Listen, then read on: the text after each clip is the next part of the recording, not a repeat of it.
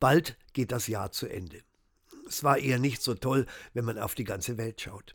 Und es steht durchaus zu befürchten, dass das neue Jahr nicht viel besser werden wird, trotz aller guten Wünsche und Beschwörungen und Beteuerungen.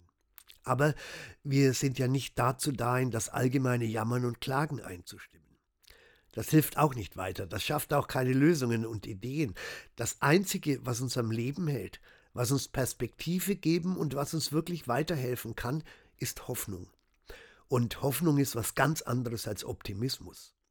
Optimismus sagt, alles nicht so schlimm, alles wird gut, wir haben das im Griff. Die Hoffnung sagt, wir geben nicht auf. Wir wissen nicht, wie es wird, aber wir tun unser Bestes und wir wissen, dass wir nicht alleine sind. Dass andere mit uns für die Welt und für ein gutes Morgen eintreten.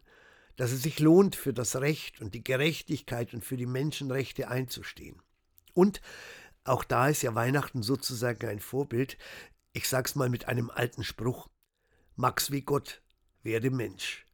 In diesem Sinne ein menschliches Jahr 2024.